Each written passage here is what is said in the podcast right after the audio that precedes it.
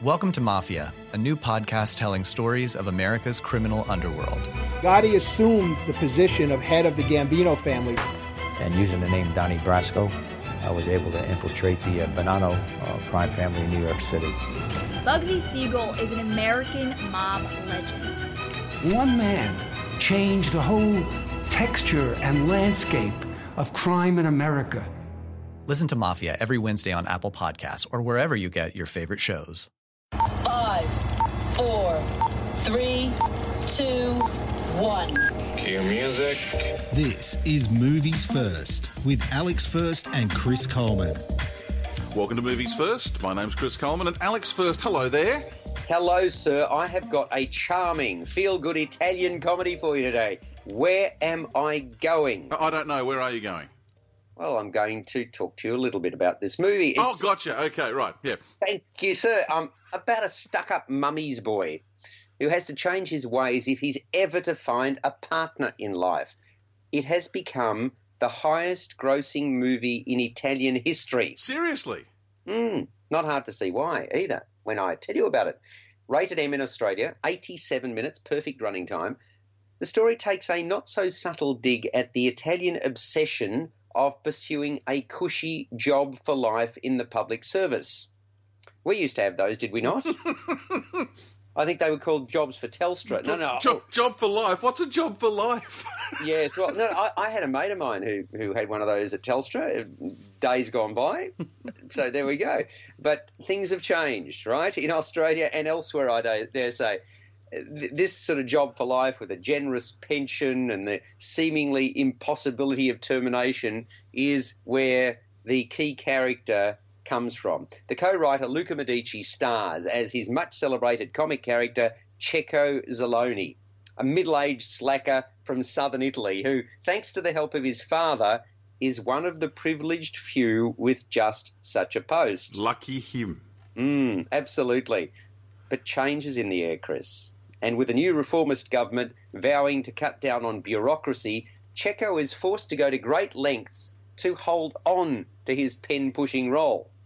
And that means sticking it out, even if it results in being sent far and wide to the North Pole or Africa, for that matter. And indeed, one overly officious government employee does just that to Checco, dispatching him to far flung places in an endeavour to get him to sign away his for life entitlements. In other words, he, she's desperate, this government employer, to get him to say, all right, I'm prepared to take a, a check and, and, and go my own way. Her exasperation continues to grow, though, because Checco constantly finds loopholes. it's very, it's very amusing. I love this. Yeah, love, however, just might be his undoing. You see, Checco meets Valeria, a young researcher who studies global warming and its effect on animals, and he is immediately smitten. Mind you, she has a few surprises up her sleeve as well. Where am I going? Well, it's a real crowd pleaser, Chris. Very funny from the opening scene. There were peals of laughter amongst the full audience that I saw it with. It has heart and warmth. It's also really quirky and kooky. You just never know where it's heading. The way Checco's tale is revealed, far from conventional. He's got to explain his life story to an African tribe that's ready to eat him. Yes, that's the case. And it's up to the tribal elder to give him the thumbs up or the thumbs down, depending on how good a story he can weave.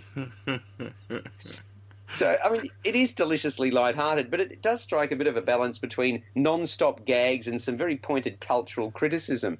It manages to be most entertaining in a good old-fashioned kind of way, one that puts a smile on your dial, and and really that's what still drags people into cinemas the world over, doesn't it? There are a lot of people who don't like violence and, and mayhem and chaos and uh, non-stop ridiculous type action. Well, yeah, you could call this ridiculous in one sense, but it's very, very funny, and I laughed a lot, and that's a good sign, isn't it? It is a good sign. I've just, I've just checked this, and apparently this thing actually in Italy outsold uh, Star Wars: The Force Awakens over the first few weeks.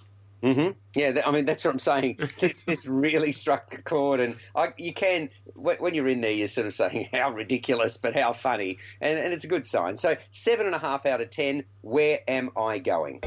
You've been listening to Movies First with Alex First and Chris Coleman. Subscribe to the full podcast at Audioboom, Stitcher, and iTunes, or your favourite podcast distributor. This has been another quality podcast production from Bytes.com. Welcome to Mafia, a new podcast telling stories of America's criminal underworld. Gotti assumed the position of head of the Gambino family. And using the name Donnie Brasco, I was able to infiltrate the uh, Bonanno uh, crime family in New York City.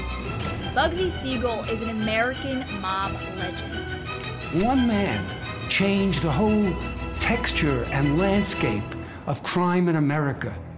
Listen to Mafia every Wednesday on Apple Podcasts or wherever you get your favorite shows.